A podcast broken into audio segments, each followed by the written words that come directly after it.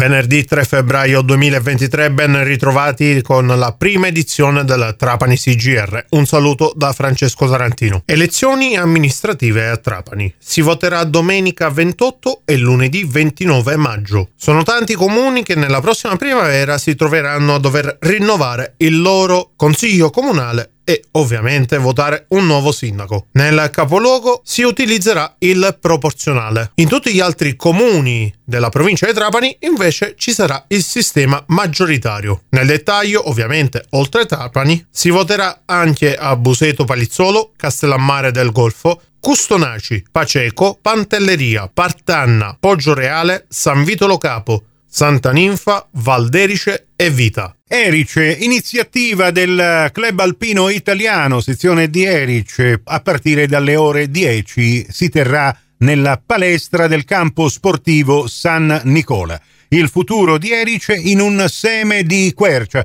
Questo è il titolo dell'incontro sul tema ambientale al quale parteciperà una delegazione di studenti degli istituti superiori di Erice, Ignazio Vincenzo Florio e Sciascia Bufalino, che saranno informati sul valore della biodiversità e sulla necessità di redigere progetti di riforestazione della montagna di Erice. Alcamo si terrà domenica prossima, 5 febbraio, dalle 10 in poi, nella chiesa di Sant'Oliva, L'apertura della giornata del ringraziamento che ha sempre respiro provinciale e ogni anno in una città diversa coinvolge entrambe le diocesi di Trapani e di Mazzara del Vallo. Una giornata che vedrà la sinergia tra la comunità ecclesiale, le associazioni di categoria e le istituzioni. Alla giornata provinciale del ringraziamento, promossa in collaborazione con la direzione provinciale di Coldiretti e la partecipazione di Acli Terra,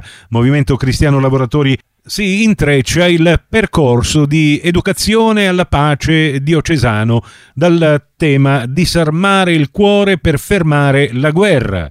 Alle 11.30 si terrà la concelebrazione eucaristica presieduta dal vescovo di Trapani Pietro Maria Fragnelli e concelebrata dal vescovo di Mazzara del Vallo Angelo Giordanella ed al termine della messa la consueta benedizione dei mezzi agricoli che riempiranno Piazza Ciullo alla quale seguirà la degustazione di prodotti tipici del nostro territorio.